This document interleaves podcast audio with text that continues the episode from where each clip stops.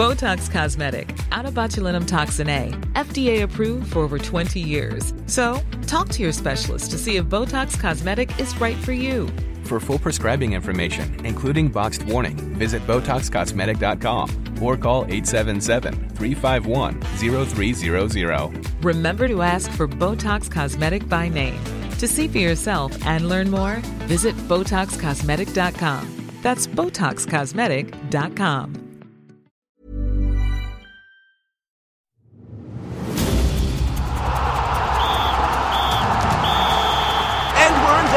time. Kia ora and welcome to Extra Time. I'm Barry Guy. Today we have a track and field extravaganza. There's just been a World Championships. The Nationals are this weekend, and the Commonwealth Games are just a few weeks away. So let's spotlight on track and field. Dame Valerie Adams is one of the country's track and field athletes who need to prove their form at this weekend's National Championships in Hamilton before they can be confirmed in the team for the Commonwealth Games. The majority of the 19 strong Commonwealth Games team will be in action at Porritt Stadium, with much of the interest centred on the shot put circle. It was a rush of adrenaline, pretty much, you know, that I just grabbed the shot and I just went in and gave my best shot. And it wasn't enough to take the win, but um, It's been 19 months since we shared in the roller coaster ride Adams went through when she was pipped for gold in a dramatic end to the shot put competition at the Rio Olympics. But she's back, and with the Olympics well behind her, Adams is enjoying life with her new baby daughter, who was born just four and a half months ago. She was training before giving birth and has wound it up this year to put her straight back into contention at her fifth Commonwealth Games, while this weekend she should claim her 15th national title. Athletics New Zealand High Performance Director Scott Goodman says, out of respect for what she has achieved, Adams probably just has to show this weekend that she's in reasonable form. No distance has been stipulated. Goodman has been a part of Adams' training group for the last couple of months and says she's been phenomenal. I can't believe where we've come in the last eight weeks. What she's doing in the gym, what she's lifting, how hard she works. And I think by this weekend, she'll be in that 17, 18 metre range. And I think with another four weeks, she's going to be really competitive by the games. Despite her pedigree, Adams will be challenged at the Commonwealth Games with Jamaica's Danniel Thomas-Dodd throwing a personal best 19.22 metres and claiming silver at last weekend's World Indoor Championships. Tom Walsh starred for New Zealand at the indoors last weekend, defending his world title. Walsh will be aiming for his ninth straight shot put title in Hamilton, but is making no predictions as he wants to manage his workload and peak for Australia without doubt I'll come down a little bit just because I know that I need to, you know, the most important thing is, is, throwing far and, in you know, a month's time at Com Games. But the Com Games medal is one thing I don't have, the gold that is, uh, and I feel like it's something that I need to tick off the, the list. Scott Goodman of Athletics New Zealand says while Walsh isn't peaking for the Nationals, he wouldn't be surprised to see a top distance. The all-comers record of 22.15 metres might be within his reach sometimes after a major meet, he's actually thrown further within a couple of weeks. He's in great form. I suppose it'll just depend how he travels back. As long as he gets off the plane and he feels all right, I wouldn't be surprised if he threw really well. On the track, the sprinter Joseph Miller is chasing his fifth sprint double at the National Champs. His first taste of top international competition was at last year's World Championships, and he's ready to impress in a very competitive 200 at the Commonwealth Games. Victory seems likely for Miller this weekend, but because the Commonwealth Games are just a month away, he's unlikely to run a top time. I have just come off a bit of heavy training, so I will not be able to run as fast as I possibly could, but it doesn't mean I can't run fast. So it's more of an indicator of what's to come. Discus throwers Marshall Hall and Siositina Hakeai must throw certain distances this weekend to confirm their participation on the Gold Coast. Of some of the other Commonwealth Games athletes competing in Hamilton, Brad Mathas is chasing his seventh straight 800 metre title. Hamish Carson is after a sixth 1500 metre title. And while he's not going to the Commonwealth Games, spare a thought for 64 year old Auckland walker Mike Parker, who was in two events this weekend. He won his first national title in 1978 and is the oldest New Zealand champion after winning the 3,000 metre race walk in 2015 at the age of 61. As we heard there, Tom Walsh is competing fresh from retaining his world indoor shot put title. He dominated the event in Birmingham and finished 87 centimetres ahead of the second place getter. Walsh told Joe Porter that he's in good form. I just got confidence at the moment. I know I'm in in great shape. You know, I'm just about to throw out some cliches here for you, but you know, uh, in training wise, uh, the gym has been going uh, really good with new PBs there. Throwing wise has been coming along. I've been really comfortable uh, in the circle and, uh, and and just having the belief and and uh, knowing that you know everything was leading to, to this was uh, is probably why that I, I had the confidence just to go after it and and uh, threw as well as I did. Have you ever felt that kind of confidence before in your career? Have you ever felt this strong, this uh, invincible, so to speak? Uh, no, mate, I haven't actually. It, it, uh, I think every every time you come to a majors, you know, you, you're another year older or, or something like that. So uh, it's, it's definitely a good feeling that every every year I get more and more confident, uh, and obviously I get more and more comfortable at the major champs, which is the main thing. I mean, is there anything that you find you still struggle with mentally? You must be pretty strong now in that side of things. Um, uh, you, are led from start to finish. I mean, there's it doesn't seem like there's much that can rattle you at the moment. No, no, look, there's not not a hell of a lot. Um, but uh, you know, nerves. I still get nervous, uh, and I still still uh, need to keep working on keeping those under control. Because the only time I really get nervous now is is at big competitions. Um, and uh, you know, look, it's been a great kind of three years for me uh, with with a few wins under my belt um, on, the, on the scene. And uh, but I always feel like that, you know, that those nerves. If you, if you don't stay on top of them uh, and, and keep it and have different ways of, of, of being able to handle it um, and look after them, you know, it can come up and bite you pretty quickly. Uh, but at the moment, um, the mental side is, is going really well. I'm feeling really mentally strong and, and confident. As I've talked to you about, uh, that I don't feel like anything can can uh, you know stop me at the moment. But that's when you know you got to stay on top of it as well. It's Tom Walsh. A number of the track runners are skipping the National Track and Field Championships as it doesn't fit into their program. However, the Waikato Bay of Plenty sprinter Joseph Miller will be competing. 25 year old Miller will run the 200 metres at the Commonwealth Games. Miller's first major international competition was at last year's World Championships, and he feels that has helped him prepare for the next phase of his career. The World Champs was a big event for me to go to, but my main focus of that was to go over, perform the best that I could, and really learn for you know, the Commonwealth Games and the events that I'm going to be going to after that, basically leading into the Olympics in 2020. I feel like I've had some, like from going over and doing that to then going to the Commonwealth Games. I feel like I've I've done I've done a bit now where I know what happens and and how how to get ready for it. Because so, you can do all, all the training and stuff that you want, but unless you go into these meets and getting championship experience. That way you can do all sorts of things like keep your head and make like actual plans or visualize what you're going to do. So when you get there, it's just another day. You're there to do your job. It's all business, that sort of thing.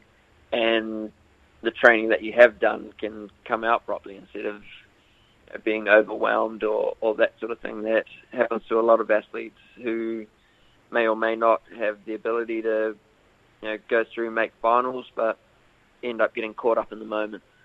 I imagine the sprints are still pretty competitive at the Commonwealth Games. I mean, you don't have the likes of the Americans there, of course, but you know, the Caribbean and African and British and that sort of thing. Yeah, it's it's very interesting in the Commonwealth Games to have a look at what events are still very strong with the absences of those those other countries. Um, sprints being one of them, where sprinting in the Commonwealth is very strong. Um, where you really are only just missing the Americans. So it'll be it'll be interesting.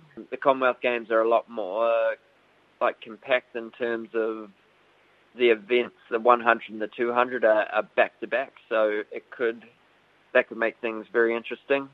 Also, just the like there's a lot of there's a lot of factors such as it, it being our time of the year to peak. We always peak year in year out at this time um, whereas other countries are having to try to do that during the winter. Then they've got to come all the way over here.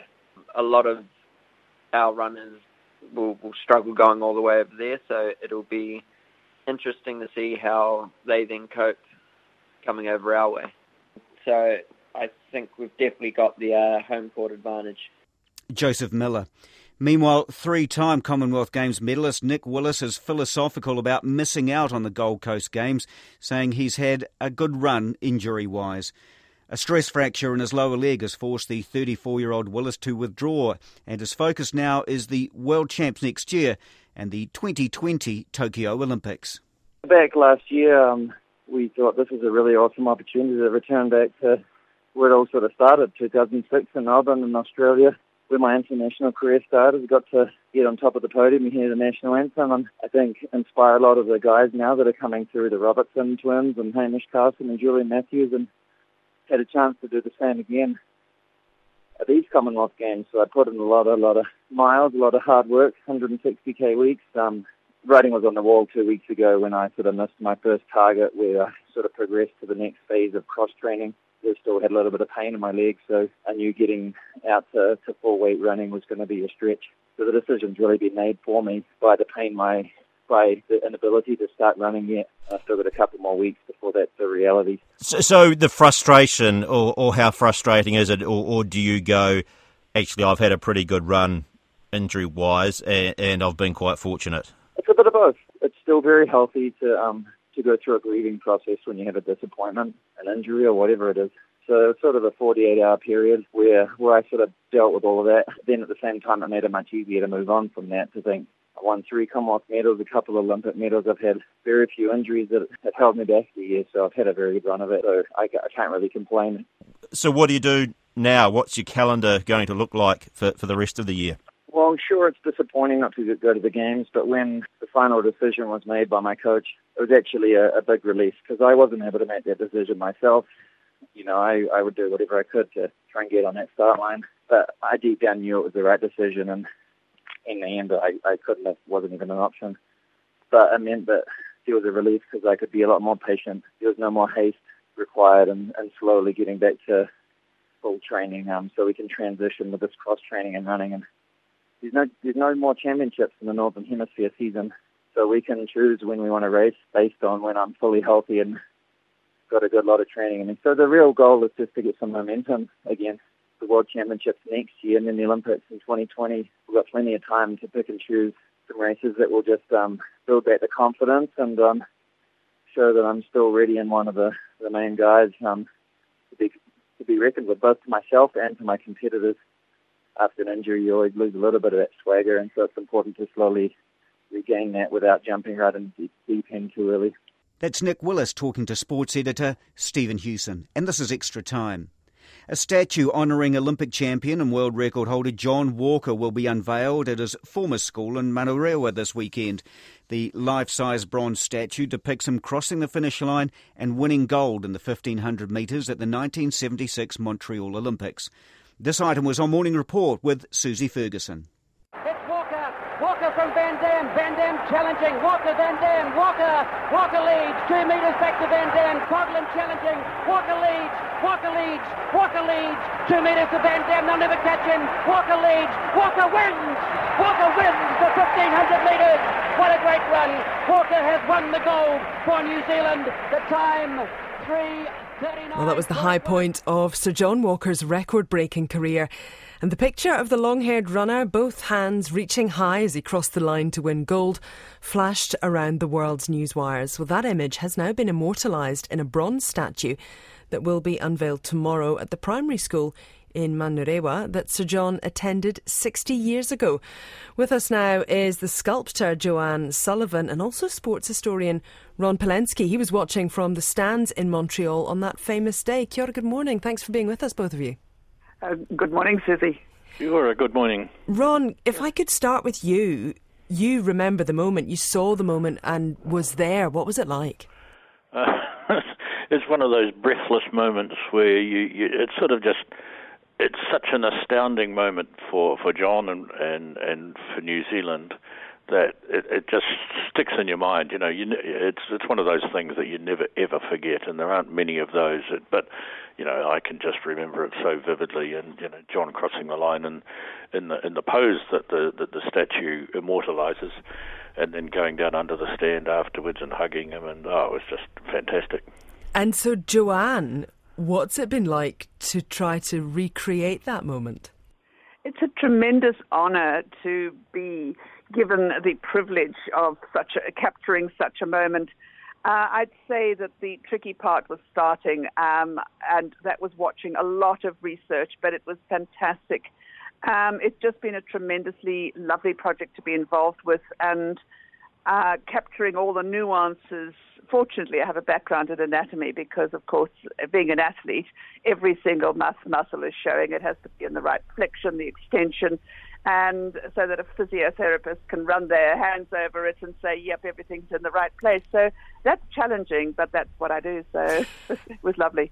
With that background in anatomy, is that perhaps made it at all easier for you to be trying to recreate that moment because it's it's a very different thing, I would guess, trying to sculpt a moving, a kind of a snapshot of a moving moment rather than something static. Absolutely. Um, I, it helps hugely to actually know how the body actually functions and works. So, with a nursing background for about seven years, long before I started sculpture and anatomy and theatres, one gets a very good feeling. But again, when one puts it into sculpture, you actually have to feel the piece and with the knowledge behind it. It's like a tapestry, adding all of the elements together 30 years later of experience to come together to go, ping, that is the moment. That is the moment that you can actually feel as his foot comes down on the heel and just see the tension in the arch of the foot because his toe hasn't quite landed yet. That's what gives the piece life. And so how long's it taken you to do this?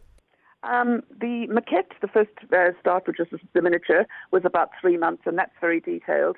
And then another three or four months working on the enlargement, and then three months into the casting. So um, 11 months, almost a year. Ron, just a final word to you. We're nearly out of time, but I guess pretty exciting for you to be able to see something like this.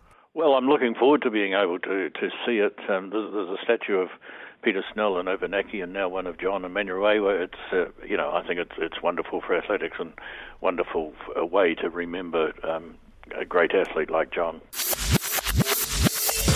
On to some other sport now, and there is little doubt Ross Taylor would have to be the star of the week for his performance in the fourth one day cricket international against England. Taylor struck a career high 181 not out, his 19th one day ton, playing through the pain after aggravating his thigh injury as he helped the Black Caps to a five wicket win. Taylor spoke to John Campbell about what was one of the greatest New Zealand one day cricket innings. First and foremost, you've got to try and get yourself in and um, get a partnership and, and, try and give ourselves a chance of um, of getting close to the target anyway. But um, we were able to get um, a good partnership with Kane and then again with Tom Latham and, and then we got um, you know close to the target and, and we were able to get across the line, which was good. But but did you have the audacity to think you could get even closer two for two, chasing, you know, well north of three hundred? I mean, did you, what what were you thinking about what was possible as you walked out?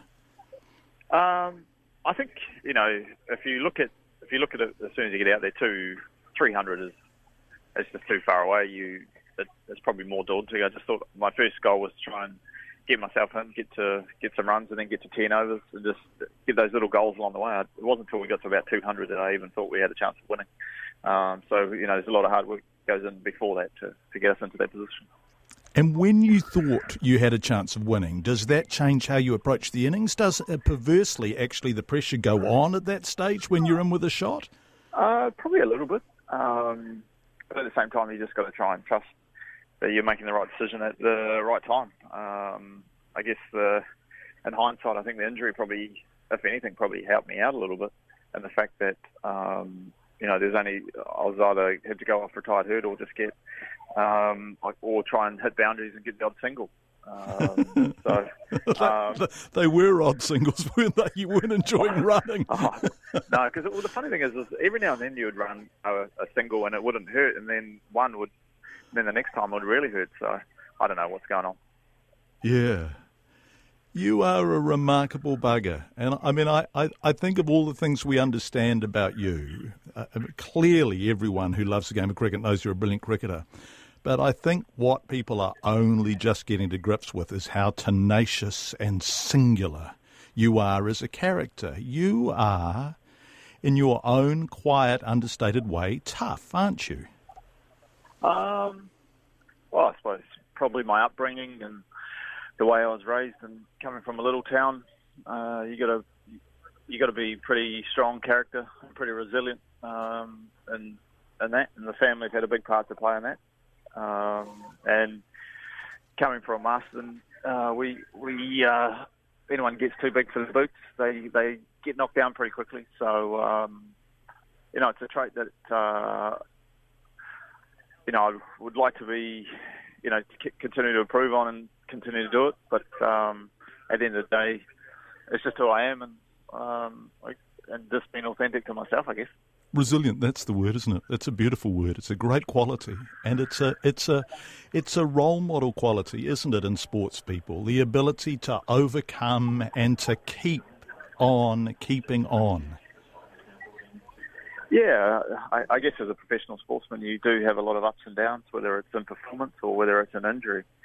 Um, you know, there's a lot of other things that can affect you um, on what's going on uh, outside of uh, cricket as well. So, um, you know, the more you how you deal with those situations, and if you come up with them again, um, hopefully you've learned from it, and can be a better cricketer and a better person for it as well.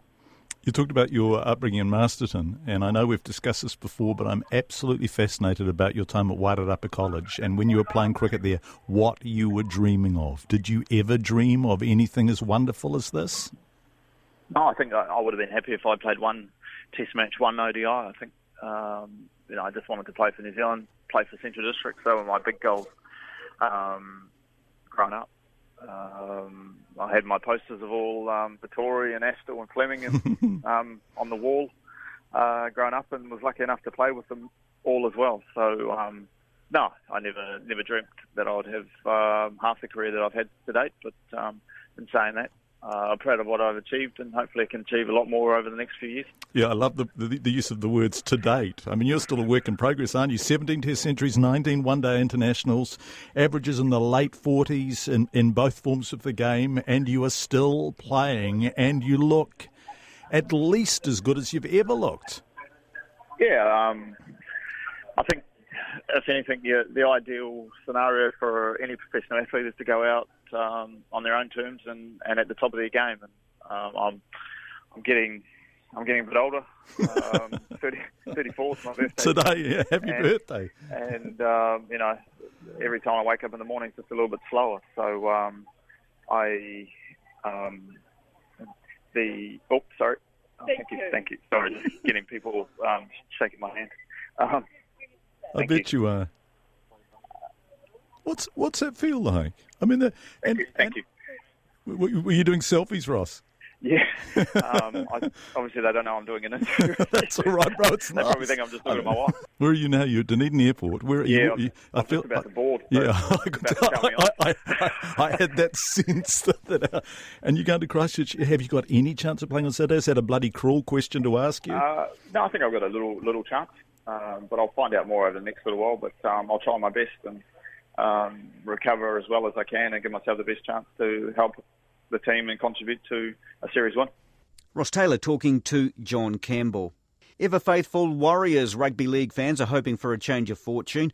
The National Rugby League season kicks off for the side in Perth when they play South Sydney there this weekend. It's seven long years since the club last made the top eight playoffs, and to make matters even worse, they finished 2017 with nine straight losses. Ravinda Hunia looks at whether the signs are any different for 2018. March 10th, 1995, a New Zealand Rugby League legacy was born. The Warriors make history running through a lit Mount Smart Stadium tunnel for the very first time. The crowd welcomes the Auckland Warriors. Dan, listen to this crowd now. Among those who ran out on that historic day was a 23 year old Stephen Kearney. Now 23 years on, The team he now coaches will begin their season on the exact same date in Perth with an objective to get the club back to winning ways. Certainly the hard work that the boys have put in you know, during the pre-season, and it's you know about all putting it together now for round one. And you know we're coming up against a challenging side, and so it's just about you know the expectations about you know piecing uh, the improvements that we you know wanted to work on, uh, you know putting it to work on Saturday afternoon. Kearney has been busy in the off-season signing New Zealand internationals Adam Blair and Tohu Harris. He's named a 21 man squad, which includes seven debutants, in the hope of rectifying last year's disappointing results. But former Kiwis coach Graham Lowe says it will take more than a few fresh faces to turn things around in 2018.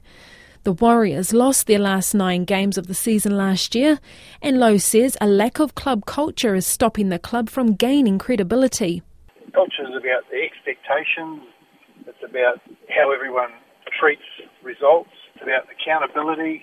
It's not about how you do your hair or anything like that. Culture is about what it takes to actually be a good footy club and have been lacking at the Warriors. The Warriors are yet to win in Western Australia after nine attempts, and an unsuccessful result this weekend will be added pressure on Kearney's coaching role. When you coach, it's always your last chance. It's one of those unfortunate jobs that you're measured by your last result. Blind Freddie can tell that the, the Warriors' performances in recent years have been woeful. It would have been preying on Stephen's mind and and it's up to him to make to make the appropriate changes. Warriors stalwart Sir Peter Leitch, aka the Mad Butcher, has kept the faith during the lean years and is ever the optimist. But they just got to do the work on the field. Simple as that. We've got a new CEO, we've got some new players, we've got a new fitness trainer. Yeah, I can see a light at the end of the tunnel. The Warriors' first home game of the season is against the Gold Coast Titans next weekend. Mo te hōtaka o te ahi pō nei, ko Ravinda Hunia aho. There was no surprise when John Plumtree was announced as Chris Boyd's successor at the Hurricanes Super Rugby Club. Boyd and Plumtree arrived at the Hurricanes in 2015 after working together in Wellington and at the South African side, the Sharks. The pair guided the Hurricanes to their maiden Super Rugby title in 2016. It had always been planned by Boyd and the Hurricanes that Plumtree would take over. And when he spoke to the media, Plumtree was honoured to have got the top job at the club he loves. I'm absolutely delighted with you know my appointment. You know, for a, for a long time now, I've had the, the Hurricanes uh, head coaching role in my sights. You know, I've had to go around the world a couple of times uh, before it's happened, but um, yeah, I'm just I feel absolutely privileged. You know, I've, i love Wellington um, and the region, um, the people, uh, the fans, the stakeholders. Everyone's been so good to me since I've come back here from um, South Africa and Ireland. Um, so yes, yeah, so I'm just uh, really looking forward to um, you know 2019 and, and, the, the three years, obviously. But um, you know, obviously, I'm, my focus right now is just to make sure that this 2018 season is um, you know as best as it can be. Uh, you know, we feel like we've got a great squad, and you know, we had a pretty tough start, but we uh, we're home and we're good to go for this weekend. And I'm still asking myself, you know, how I'm going to um, do all of this. Um, obviously, the role changes and and like I say, I'm, i enjoy the on-field coaching, and I don't really think that'll change too much. I think um, uh, I might spread the load a bit in some areas, and carry on with uh, you know making sure that I have a, a, big influence on the grass. I think that's important uh, because I, I, don't want to change who I am, and that's what I've always done, and it's worked for me. So um, yeah, it's just making sure that uh, I spread myself right across the whole, I guess, an environment, if you like and uh, and without neglecting anything, and uh, and make sure that I do um, carry on having an influence with the with the, you know with our strategies etc. on the field. You know, I think we'll, we'll, we'll will stay the same. You know, I think that's the, the beauty about um, me taking over from Boydie, um, that, that we'll, we'll get that continuity and, and everything that we do. Um, you know, there's going to be some changes uh, obviously um, the way I do things. I mean, I'm, I'm a different person than Boydie. Uh, as much as we think alike in many respects, I'm I'm a, you know different man. So uh, there will be a few changes, but there'll be a lot of continuity in what we do. So yeah, so I'm just I'm just looking forward to that. I hope the team really enjoys that little bit of difference as well. I think they know me pretty well and as much as I come across as a pretty, everyone seems to think I'm a major disciplinarian and a grumpy guy, it's, it's not the case. Behind the scenes, I'm, I'm pretty relaxed and, and uh, I like to have a lot of fun with everybody in our, in our group. Um, so, uh, it's uh, but when it's time to switch on and get organised and and uh, and get ready to to uh, to go out there, we we we're, we're a pretty serious bunch. So uh, and that, that's the beauty about it. The All Blacks is that something that you were looking at? oh, look, I don't know. You know, I mean, yeah, of course. I mean, one day I'd like to think I'd you know put myself up there and, and you know and for a job like that, whether you know being part of the management team of the All Blacks, but you know I think uh, we just take one day at a time here. We've got a big enough job to do at the Hurricanes over the next few years. That's John Plumtree. And that's extra time for this week. You can follow us on Twitter at RNZ Sport. I'm Barry Guy. Bye for now.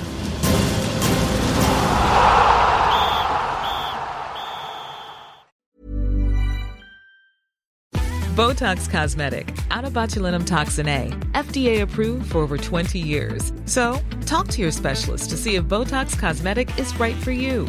For full prescribing information, including boxed warning, visit BotoxCosmetic.com or call 877-351-0300. Remember to ask for Botox Cosmetic by name.